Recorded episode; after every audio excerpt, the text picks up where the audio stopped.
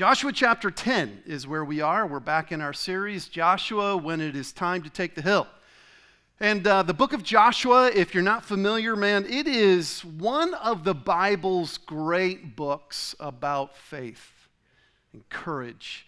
It's a historical record of Israel's conquest um, of Canaan, the promised land, the territory that God had promised to his people, Uh, to Abraham and his seed hundreds of years earlier, and up to the point that where we are tonight in Joshua chapter ten, up to this point uh, in the campaign, the cities of Jericho and Ai have been conquered. And then as we saw last week in chapter nine, um, there was a peace treaty that was made with four of the Gibeonite cities. And it's important to remember as we dive into this tonight that uh, Canaan was not a nation.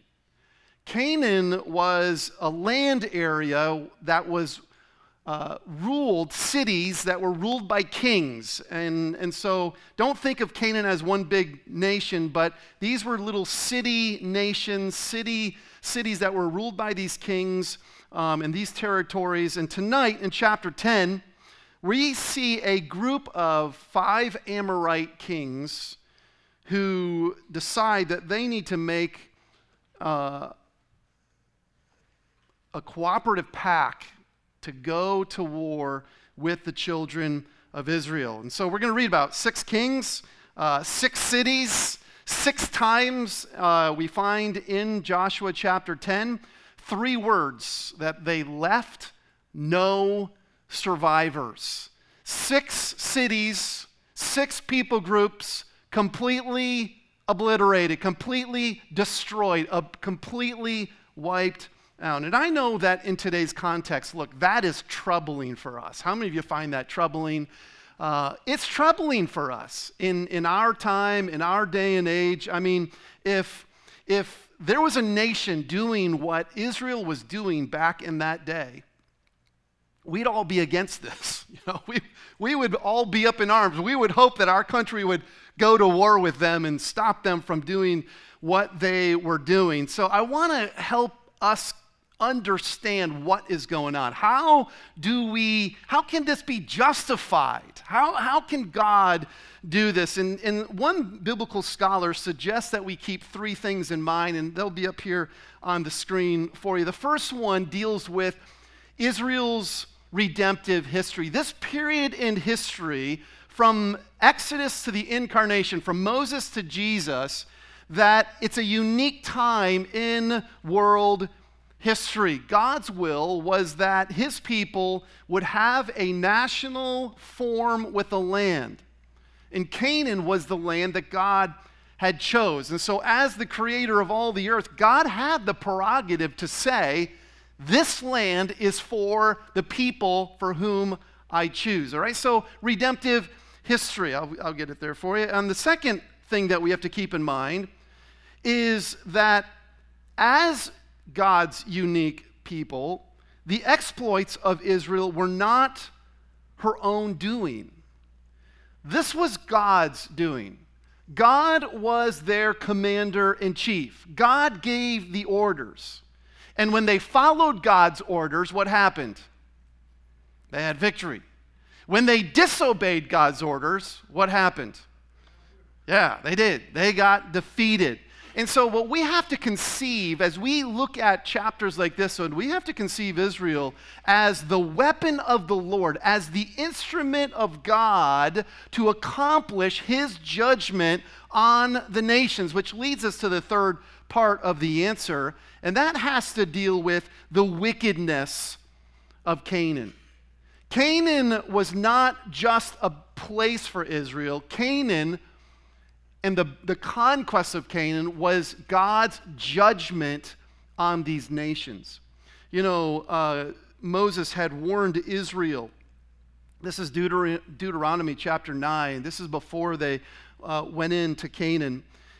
Moses says this, when the Lord your God drives them out before you, do not say to yourself, don't miss this. The Lord has brought me in to take possession of this land because of my righteousness. Instead, the Lord will drive out these nations before you because of their wickedness. You are not going to take possession of their land because of your righteousness or your integrity. Instead, the Lord your God will drive out these nations before you because of their wickedness, in order to fulfill the promise he swore to your ancestors, Abraham, Isaac, and Jacob.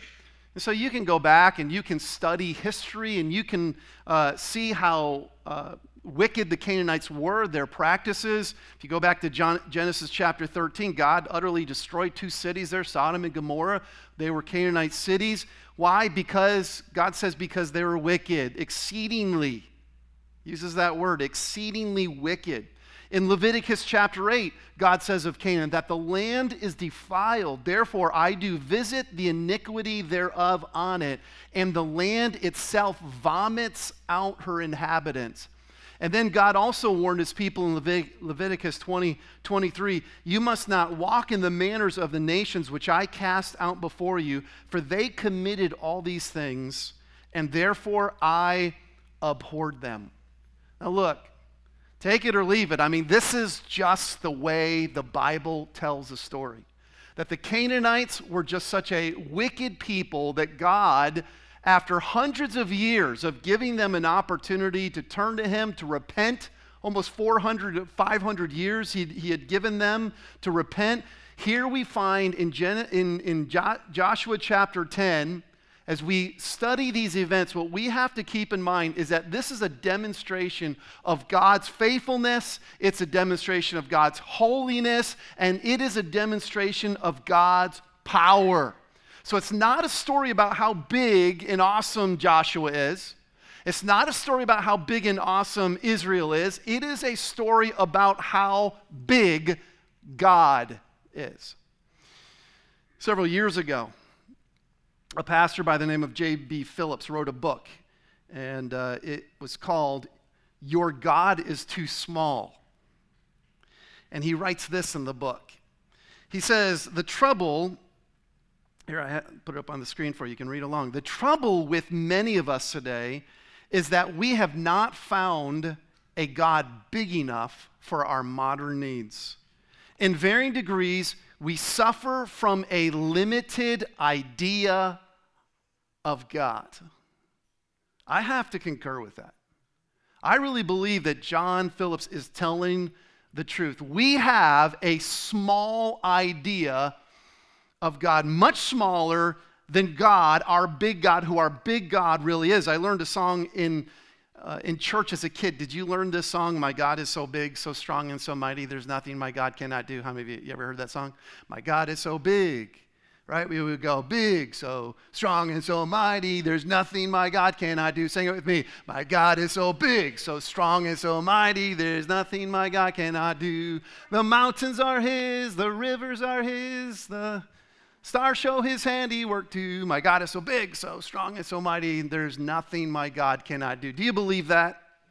I mean, look, I know that we can sing the song. We sang the song as kids, and we can sing it now. We can believe that. And I think theologically, I think that we all agree, we all believe that, that God is a big God, that God is able to do the impossible. We believe that, but it's another thing to live like it. To live like God is as big as the Bible says he is. So my question for you tonight is, how big is your God? How big is your God? Is he big enough for your battles today? Is he big enough for your problems today? Is he big enough for whatever crisis that you find yourself in the middle of tonight? Is your God big enough for your problem? Because if he's just big enough to do all these fancy things and win all these battles, but he's not big enough to fight your battles and to, and to help you through your crisis, then really how big is your God? So from Joshua chapter ten tonight, I hope, what I hope to do is to bolster your faith in God. I hope to remind us tonight that we serve a big, big God. So I'm going to give you four reminders. You can write them down. They'll be up here on the screen. Here's the first one. First reminder, God's plan always overrules the fiercest, the enemy's fiercest scheme. Say that with me. God's plan always overrules the enemy's fiercest schemes. So look at Joshua chapter ten. Verse number one, we find that the king of Jerusalem, he hears about how Joshua had captured Ai. He hears about the fact that it had been destroyed. He hears about the, the peace treaty that had been made with Gibeon. And this king of Jerusalem, he decides that he needs to call up his buddies and say, hey guys, we're going to have to take the fight to them. We can't wait till they come to us. We have to take the fight to them. Let's go attack the Gibeonites. They made this treaty with Israel. Let's go attack them. And so the enemy comes up with this scheme. In verse four, we will attack Gibeon because they have made peace with Joshua and the Israelites. In verse five, so the five Amorite kings, what do they do? They join forces. They advance all of their armies.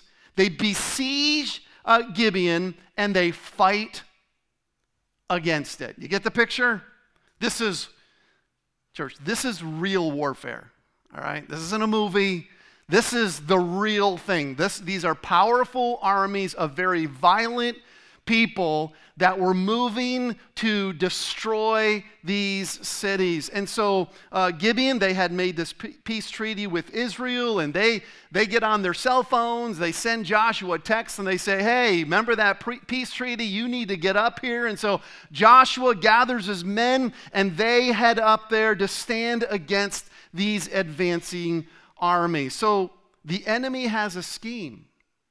But look what the Lord says to Joshua in verse number eight. And the Lord says to Joshua, do not be afraid of them, for I have handed them over to you. Not one of them will be able to stand against you. You see what's going on here? God is reassuring Joshua that the battle has already been won, that God is going to give them the victory, that, that no matter how, whatever the plans were of, the, of these advancing armies, no matter how, whatever their schematics were, whatever their war plan was, that God had a plan that overruled their plans. And so what does he say? Don't be afraid. Don't be afraid. Hey, church, the truth is, if you signed up to follow Jesus, If if you have committed your life to Jesus Christ, if you are a disciple of Jesus, I can assure you that there's going to be opposition in your life. You're going to face it. Paul said that anyone who's going to live godly in Christ Jesus is going to suffer persecution. You can expect to experience persecution and opposition if you're going to live like a Christian today. But what we have to remember is that no matter what the enemy brings against us, we have to remember that our God's plans overrule whatever opposition the enemy brings. And we don't have to what? We don't have to be afraid. I think too many of us as Christians live in fear of the world around us. We watch the news, we get afraid. We, we listen to what's going on in our world tonight, and, and we get worried and, and anxious and, and all wrapped up inside, like, oh man, what's going on here? And what we have to remember is, look, God has a plan, and God's working his plan. Doesn't mean that God is the one behind the evil. He's not the one behind the evil, but he is the one who's above the evil. He's the one who sits on the throne in heaven. I love Psalm thirty-three ten. You might want to go there. Do you mark your Bible? If you have a habit of marking your Bible, that's one you want to mark. It says, the Lord frustrates, good word, isn't it? Have you ever been frustrated? The Lord frustrates the counsel of the nations. He thwarts the plans of the peoples. Can't you just see it? You know, the G seven or whatever. You know, you get all these... these powerful political people together, you know, all the kings of the world. They all get together, and man, they make their plans, and they talk about how the what they're going to do to to to to swing the power, the the the what do you call it, the the pendulum of power in the world today. Thank you. And and they're just making their plans, but God can frustrate any plan of the wicked, any plan. He actively does that. I, I, you can go back to Genesis chapter eleven later, and you can actually read about one illustration of that. This is Genesis chapter eleven. You remember the Tower of Babel? Remember how, how people, they, they all spoke the same language, and they're like, hey, man, let's build this tower and, and build it up into the heavens, you know? And I think the idea is that, you know, I don't know that they were so much trying to, to take over heaven or get to heaven. I think they were trying to build this worship center for themselves and, and basically have their own wor- style of worship and, and have their own gods and all of that. And God comes down and he looks at the whole thing, and what does he do? Does he start biting his nails and say, oh my goodness, what is going on here? I mean, people are taking over and there's nothing. No. What does God do? He comes down and he, he just frustrates them, changes their languages. And so all of a sudden, rather than, you know how frustrating it would be if you if you couldn't communicate on a construction site, you know, everybody's speaking a different language, everything comes to a screeching halt. That was before, you know, they had Google Translate. You know, the whole project stopped. Man had plans, God's plans overruled. We have to remember that, church, that our God is on the throne. Psalm two, one through four. Why do the nations rage and the peoples plot in vain? What are they plotting about? What are they raging about? Verse two, the kings of the earth. Do I have it there? I was thinking I had that verse I could put up there for you. I don't. Uh, the kings of the earth take their stand, and the rulers cons- conspire together against the Lord. Right? So what they're raging about is they're raging about God. They're, they're, they're frustrated with God. They're frustrated with the, with the fact that God is on the throne. And so they're conspiring against God. Isn't that just insanity? How do you, how do you conspire against God? But that is the pride of the powerful. They think that they can overrule God. They say in verse three, let's tear off their chains and throw their ropes off of us. The one enthroned in heaven laughs, it says. The Lord ridicules that. Isn't, that's just such a scene, you know? We're down here on earth, we're making our plans, we're trying to overrule God, and God is just up in heaven on his throne laughing. Like, who do these people think that they are? They conspire together, they rage together, they take their stand together. But know this, God in heaven is never perplexed or paralyzed by what people do on earth. We can be so frustrated with people. We can be so annoyed with people. And when our, when we have plans or we believe that God has something for us to do, you know, um, we can be so frustrated when it feels like our plans aren't moving along fast enough. And what we need to remember is that God is on the throne and that his plans overrule all the other plans. He's that big. Second reminder is this. God fights for us and is always triumphant over the enemy. This is from verses nine through eleven.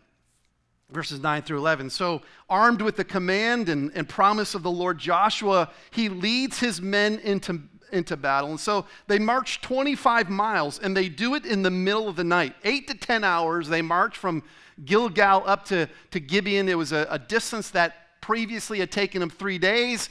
They hustle overnight, and they, they launch this surprise attack, and we can see that Joshua has learned some lessons from failed battles, from what had happened with Gibeon. He's becoming a, a skilled and a, and a courageous leader, and look what happens. This is verse ten and eleven.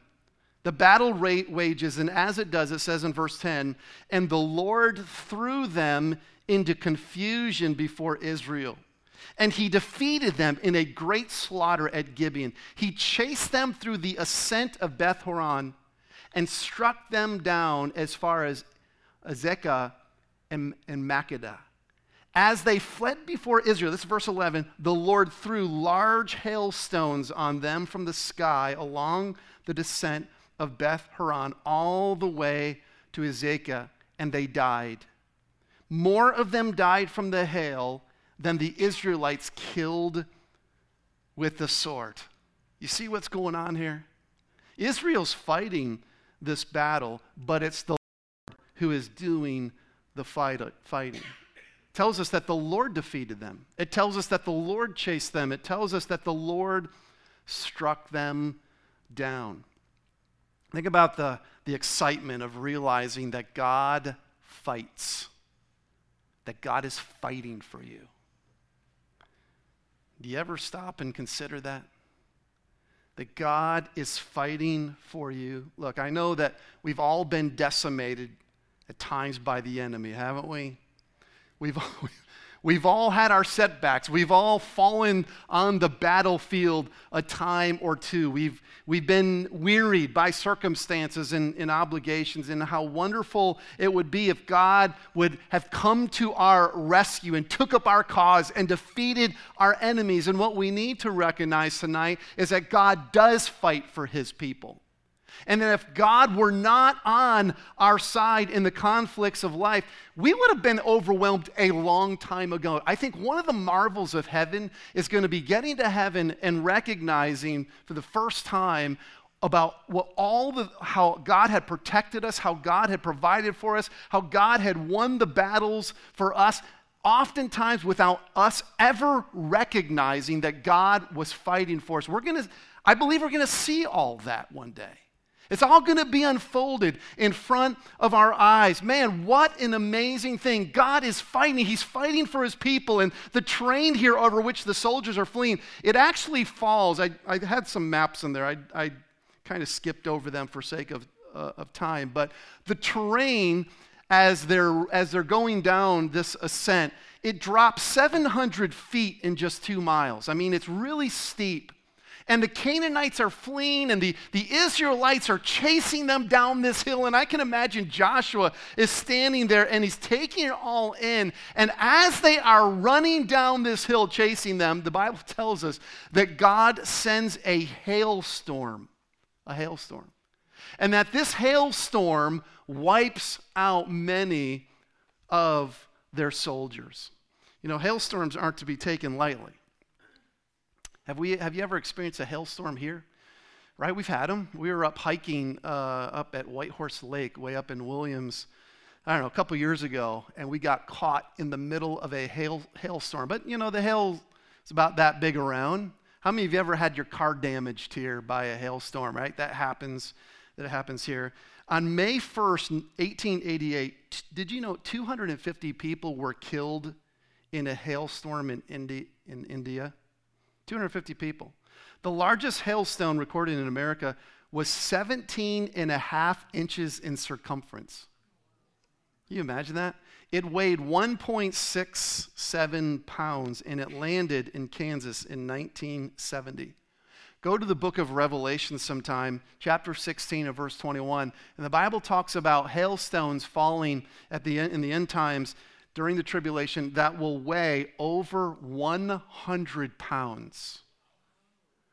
You imagine one hundred pound chunks of ice falling from the sky.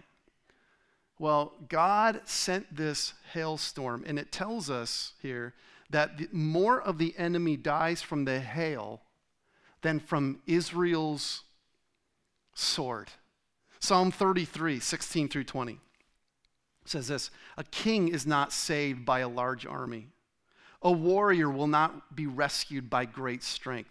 Boy, we need to let that sink in, don't we?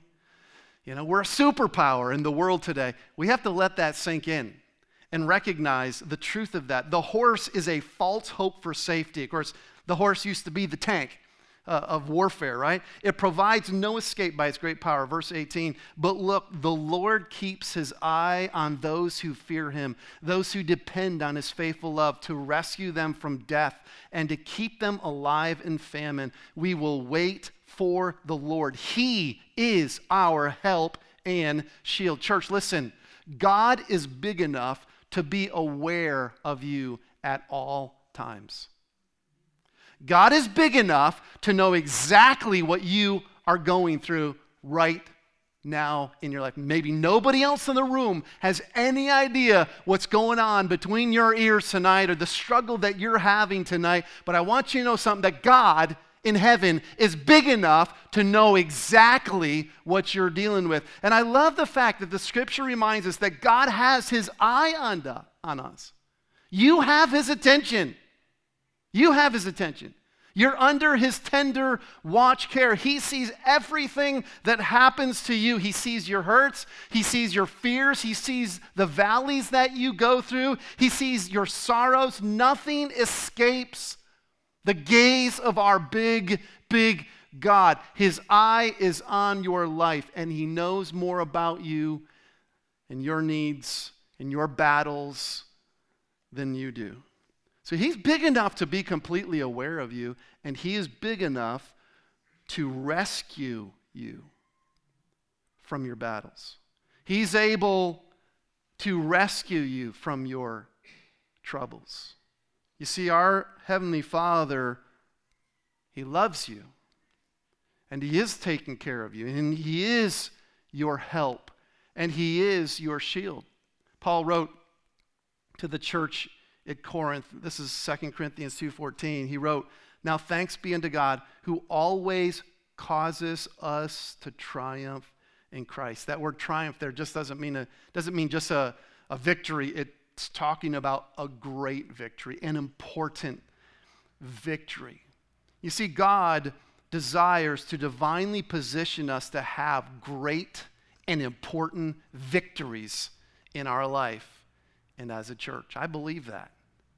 He always causes us to triumph in Christ. You see, God, our God, our Lord, will never let us down. Not a single promise of God's word will ever fail. This is our lifelong heritage in Christ. It makes no difference what happens tomorrow. It, it makes no difference What, what goes on in our life from this point on. It makes no difference what the adversary throws at us. God has made us triumphant. We need to know that. We need to believe that. Understand that we are victors in Jesus Christ, that we have triumph all of the way. Paul writes to the Corinthians in, in First Corinthians fifteen fifty-seven, "Thanks be to God who gives us the victory through our Lord Jesus Christ." Church, listen, whatever you're facing, you need to be reminded tonight, and I need to be reminded tonight, that our God is big enough to give us the victory in whatever we're dealing with in our lives. Whatever the battle is, be it sin in our life, be it some habit in our life, God is big enough. He will, He can fight that battle for you and give you the victory. Well, that brings me to our third reminder. Here it is. God can do the incredible when we pray in faith. This comes from verses twelve through fifteen. Verses twelve through fifteen. Just picturing that sight of Joshua as they've crested that ridge and their the armies are chasing down that ascent and the hailstorm is falling. Can you see the panic on the soldiers' faces as they're fleeing?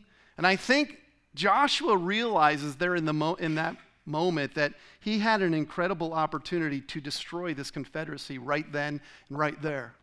And he also realized that there wasn't enough daylight left to achieve total victory. And so Joshua prays a very unusual prayer. Here it is. This is verses twelve and thirteen. "And on that day, the Lord gave the Amorites over to Israelites, and Joshua spoke to the Lord in the presence of Israel." Here's what he said. "Sun, stand still over Gibeon, and moon over the valley of Ajalon. And the sun stood still, and the moon stopped, until the nation took vengeance on its enemies." Isn't it written in the book of Jashar? "So the sun stopped in the middle of the sky and delayed its setting almost a full day." What's going on here? Well, it tells us here that Joshua commands the sun and the moon to stand still. And the Hebrew word there means to be dumb or to be silent or to be still. You want to get into the weeds? Just start reading what all the different voices out there, the scholars uh, from the very conservative side to the very liberal side, how they tried to determine what in the world happened on this day. There's a lot of different opinions. This is one of the most controversial passages in the entire Bible. This is one that critics and scoffers use to claim that this, the Bible is a hoax. This is one of those passages. Some of them believe this is folklore. Some of them call this a myth. But I have to tell you, I believe those people are mistaken. I personally, I believe the Bible's true. And I believe there's a lot of good reason for that, to back up that statement. I believe these stories are true. This isn't politi- uh, poetic language. I don't believe that. I believe that God is revealing to us what happened on that day. But I tell you this, I don't know how God did it. All I know is that somehow God intervened on behalf of Joshua and his people, and somehow God prolonged the daylight almost a full day to give Joshua and Israel enough daylight to finish the battle. It was an incredible miracle. Some people say, well, you know, this is so against science. I mean, why didn't Joshua, why didn't he talk to the earth? I mean, everybody knows it's the earth that revolves around the sun, you know, and he told the sun to stand still. And you have to, I mean, there's a good explanation for that. I mean, Joshua's just using what they call observational language, right?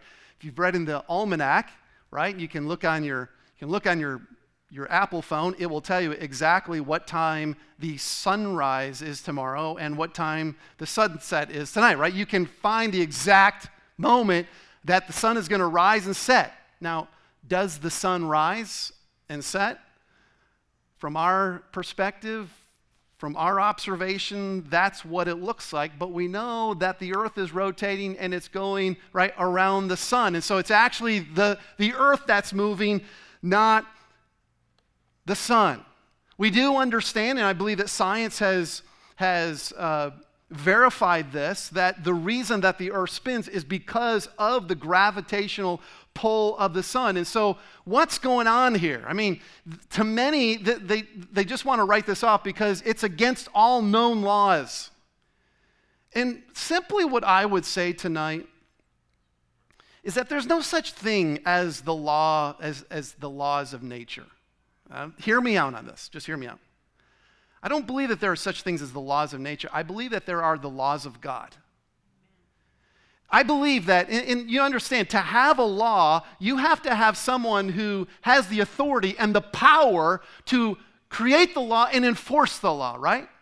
And so let me ask you a question tonight. Is it possible that the God who created the universe, started the whole thing up like a clock? I mean, you can actually spin back, scientists can actually spin back time, and they can find when the moon was right over that valley and when the sun was right overhead. And they can they take it back, I think it's July twenty-second that they that they take it back to the date when that type of a scenario would be in that particular uh, place uh, in Palestine, right? But But think about this. If God could create the universe and, and start this clock, and this clock works masterfully, and it's been working for thousands of years, right? If God could create all that and make all that happen, let me ask you a question. Could the same God who, who made the laws that make all that work, could he rescind that law for a moment? Could he stop that law for a minute, moment? Could he do it for Two minutes? Could he do it for twenty-four hours? If we're talking about the God who spoke and said, "Let there be light," let me ask you a question. If, if there's a God, as the Bible says, and I believe that there's a God who said, "Let there be light," and there was light, that if that God is that powerful, that big, to create the universe with his spoken word, then that same God is big enough to say, "Stop for a minute. Hold it right there." I don't know how he did it. You, you can go on the internet and you can read. I mean, th- there have been uh, stories out there, you know, uh, books that have been written about this, and people who have who have said that that it's, this has been verified in certain ways, but I, I don't know what to believe on it all. I do believe this, though, that God stopped time in some way, shape, or form. He stopped the sun from setting. It was at noonday for at least an entire day. And during that time, God's people won this battle. You see, God being God can do whatever he wants. Do you believe in a God that big? Psalm seventy-four sixteen, the day is yours, God, also the night. You established the moon and the sun. Does that just like blow your mind? I saw a picture of the South Pole the other day, the earth, you know, the bottom of the earth, and it just showed the bottom of the earth, you know. I think the earth is six point six six trillion tons of gravel and water. You look at the earth sitting there in space, and it's just six point six six trillion tons. Is there's nothing, there's no Atlantis under there holding this thing up. God hung it there. God put us here. And a, a God who's big enough to do that is a God who's big enough to stop it for a little bit. Joshua didn't know that the earth is eight thousand miles in di- diameter. He didn't know that. He had no idea that there were two hundred million square miles of surface area and that seventy-one percent of earth is water. He had no idea about that. He didn't know that earth is ninety-three million miles from the sun and that at its core, uh, uh, the sun thirty million degrees Fahrenheit. He didn't know any of that, but he knew God. And all he asked was that God would stop the sun and to help give them the victory. So here's what I want you to remember tonight. Your God and my God, he's big enough to do what he chooses to do. Our God can do what we cannot do. And yet sometimes we try to play God, don't we? Man, we try to play God. You know, we try to control our circumstances. We we try to map out life. We try to, man, we try our best to be a little G God and like Satan, you know, almost like push God off his, hey, hey, can I try this for a while? This looks fun.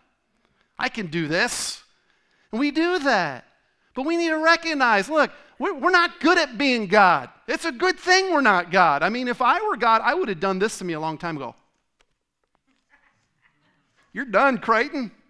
You're out of here. That's what I would have done with Dave.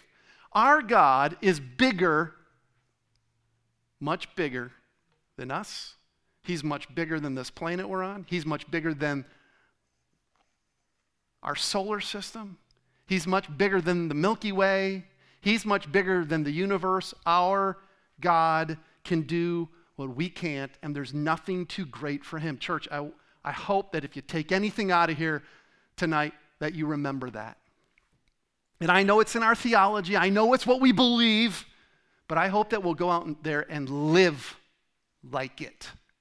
Live the truth that our God is bigger than we are, that he can do what we can't, and that nothing is too great for him. Jeremiah thirty-two seventeen, Jeremiah says, "O Lord God, you yourself made the heavens and the earth by your great power, and with your outstretched arm, nothing is too difficult for you." God can rescind, he can amend, he can set aside any law, he can use a law that I don't even know about, he can do anything that he wants to, he can stop the earth from rotating if he wants to. I don't know if he did it by light infractions. I don't know if he slowed the earth down on its on its rotation. I don't know if he just took the entire universe from A to Z and slowed everything down. Who knows? Who cares?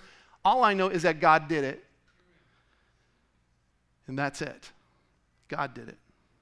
About twelve years after he graduated from Princeton, uh, Donald Gray Barnhouse was invited to preach in a chapel there. Back when Princeton had chapels where preachers would come, right? And when he arrived, he noticed that his old Hebrew professor, Robert Wilson, had come down. He had taken his place on the front row down here to hear him. And when the service was over, Wilson went up to Barnhouse and he said this. The professor said to Barnhouse said, hey, look, if you come back, I, I won't be back again because I, I only come once to hear my boys preach. He said, but I'm glad to hear that you're a big Godder, a big Godder. He said, when my boys come back, I come to see whether or not they're big Godders or little Godders. And then I know what their ministry will be. Barnhouse was kind of wondering what he was talking about there. He wanted him to extrapolate a little bit. He said, would you explain this? And he said this. He said, well, some men have a little God, and they're always in trouble with him. He can't do any miracles. He can't take care of the inspiration of the scriptures and their preservation and transmission to us. They have a little God, and I call them little Godders. Then there are those who have a great God. He speaks, and it's done. He commands, and it stands fast. He knows how to show himself strong on behalf of those who fear him. You have a great God, and your great God is going to bless your ministry, Wilson said. Are you a big Godder or a little Godder? Verse number fourteen tells us the significance of this event. Look at what it says. It says, there has been no day like it before or since when the Lord listened to a man because the Lord fought for Israel. Are you a big Godder or a little Godder? Well, it's going to determine how you pray. If you got a little God, you're going to pray, pray little prayers or not very much at all. But if you're a big Godder, if you have a God who you know, has created all things, a God who can stop the earth on his axis if he needs to, then you'll believe what Jesus says when he gives all of these promises. If you remain in me, John fifteen, and my words will remain, remain in you, ask whatever you want and it will be done for you. That was written long before Joshua ever spoke to the sun stand still. Jesus says, until now, this is John sixteen, you have asked for nothing in my name. Ask and you will receive so that your joy may be complete. Jesus said in Matthew seven, ask and it will be given to you. Seek and you will find. Knock and the door will be opened to you. For everyone who asks, what? Receives. And the one who seeks, what is it, church? Finds. And the one who knocks, the door will be what? Opened. Who among you, if his son asks him for bread, will give him a stone? That's not what God does. Or if he asks for a, a fish, will give him a snake. If you then, who are evil, know how to give good gifts to your children, how much more will your Father in heaven give good things to those who ask him? God hears and answers prayer. Are we praying like we're big Godders, or are we praying like we're little Godders? Jesus says this in Mark chapter eleven. This is, Jesus is telling us to pray like big Godders. He says in Mark eleven, truly I tell you, if anyone says to this mountain, be lifted up and thrown into the sea, and does not doubt in his heart, but believes that uh, what he says will happen, it will be done for him. That's pretty powerful, isn't it? Now listen, you have to take verses like that. You have to recognize that you can't isolate a verse like that from the rest of Scripture. You can't do that. I mean, you can really go off the rails theologically if you start believing that whatever you ask for, you're going to get. There's a lot of other Scripture that helps us to understand how to pray in the will of God and so forth.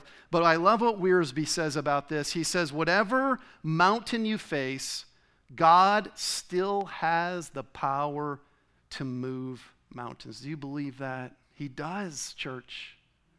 What is your mountain? God has the power to move that mountain. So what do we do? We pray in the beginning. We pray first. Oswald Chambers said, we tend to use prayer as a last resort, but God wants it to be our first line of defense. When we are to pray when there's nothing else we can do, but God wants us to pray before we do anything at all. So church, listen, pray at the beginning. Also, pray about everything. D L Moody said something, some people think that God doesn't uh, like to be troubled with our constant coming and asking. And he said the way to trouble God is not to come at all. So pray in the beginning, pray about everything, and then pray big. John Piper said, if we only pray for health and safety, we're missing out on something big. Think about your prayers. Just look at your prayer list. Just think about what you prayed about over the last week and ask yourself a question. my, by my last week's prayer life, am I a big a big Godder or a little Godder? Just based on what, what I prayed about last week. If all we do is pray for health and safety and for grandma's aching knee, we are missing out on something big. Pray about those things. Pray about those things. But let our prayers be big. I also believe that we need to pray believing, right? Prayer is an act of faith. And so, church, our God can do incredible things when we pray. What do you need to pray about tonight to your big God? Here is number four that I need to remind you about, and then we'll be done. Number four is this: God can enable us to do whatever he calls us to do. I wish I had the time to read this entire chapter to you, and I, I don't. Go home and read it if you haven't already. But I'm going to tell you what happens from verses sixteen to forty-three. Okay? Here, here, uh, Israel has, they've chased them down, they've defeated the enemy, and what happens is, is that the, uh, the these five kings, six kings, they run and they hide in a cave. And the men of Israel, the army of Israel, hears about this, and they send word to Joshua. And Joshua says, okay, take some big rocks, fill the mouth of the cave, seal them in there, and then go chase down all the bandits who got away, and, and then we'll, we'll regroup. And so that's what they did. They went out there, they made sure that they had gotten them all, and then they go back to the cave, and Joshua pulls them out of this cave, and he lays, puts them on the ground. This is something they would do back then. And he had all of his commanders, he had all of his commanders and his officers come up and put their foot. John, do you want to help me illustrate this for a minute? I'm just kidding. He had, had them put their foot on the throat of these kings. And as he did that, he said, he said this. He said, don't be afraid. This is verse twenty-five. Don't be afraid or discouraged. Be strong and courageous, for the Lord will do this to all your enemies. Joshua was a big Godder. Joshua Boy, they fought some big battles and they beat down some big kings, and he knew it was all because God fought their battles. And he wanted his men to be courageous and strong in the battles that lay ahead of them. So from there, if you go to verse twenty-eight, it says, on that day, and then you read the rest of the chapter, they go to all of those six cities. One day, all of this has happened in one day. They go to six cities, and the map, bring the map up there. The six cities here, you can see them on the map here. And, and they go and they, they besiege the city, they attack the city, they defeat the city. There is no survivors. And what it says in verse forty, it says this. It, it gives a summary. It says, so Joshua conquered the whole region, the hill country, the Negev, the Judean foothills, and the slopes with all their kings, leaving no survivors. He completely destroyed every living being, as the Lord, the God of Israel, had commanded.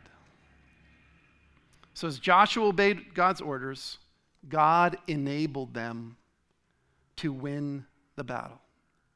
You see, Joshua isn't about how big Joshua is or how strong the army of Israel was. Joshua, the book of Joshua, is all about how big God is. God fought for Israel. God won the battle.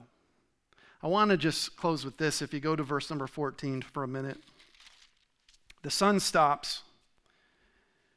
This is verse fourteen. And it says, there has been no day like it before or since. The day that the sun stood still, there had never been a day like it. And God says, there will never be another day like it. What does that mean? It means that the sun sets on cue every single night, right? Every single night. What does that mean? It means that if we're going to think that our God is so big that we can sit around and do nothing while our God fights all of our battles, we're mistaken. We have to go out there and fight the battles, and we have to fight our battles with the Lord's help and his strength before the sun goes down, because tomorrow's, this day is only twenty-four hours. Jesus said this. He said, I must work the work of him who sent me while it is day. And he said, the night comes when no man can work. You see, church, what, what is, what's the point? The point is that, look, we only have so, so many days in this life. And if we live like little Godders, if we pray, pray shallow prayers, if we as a church, as we take the hill, if we have shallow plans and, and shallow goals, and we just think, oh, we'll see what God does, and there's no, there's no big plans, there's no big goals, there's no big prayers in any of that, we're the only ones who are going to suffer from that. What are we going to miss out on? And so my challenge to us tonight, in our own personal lives, to be big Godders, to pray big prayers, to recognize who our God is, and as a church to do the same, and then to go out there and to do the work of the Lord. Paul wrote this to the Galatians, let us not get tired of doing good, for we will reap at the proper time if we don't give up. Can't give up. We can't give up. And he said this to the Corinthians, therefore, my dear brothers and sisters, be steadfast, immovable, always excelling in the Lord's work, because you know that your labor is not in vain. So my question tonight is, how big is your God? Is he big enough to overrule and defeat the schemes of the enemy? Is he? Is your God big enough for your problems? Is your God big enough for your future? Is he big enough for your pain? Is he big enough for your fears? Is he big enough for whatever you're facing? Is he big enough to do the incredible when you pray and ask in faith? Is he big enough to do whatever he calls you to do? Is he big enough to enable us as a church to take the hill? Is he, is he big enough to enable us to accomplish the mission that he has set before us? Before us? I would say yes. Yes, our God is big enough, but listen, if, if your God isn't big enough, maybe then you need to trade your God in for the God of this book. Because the God of this book, he can do the impossible.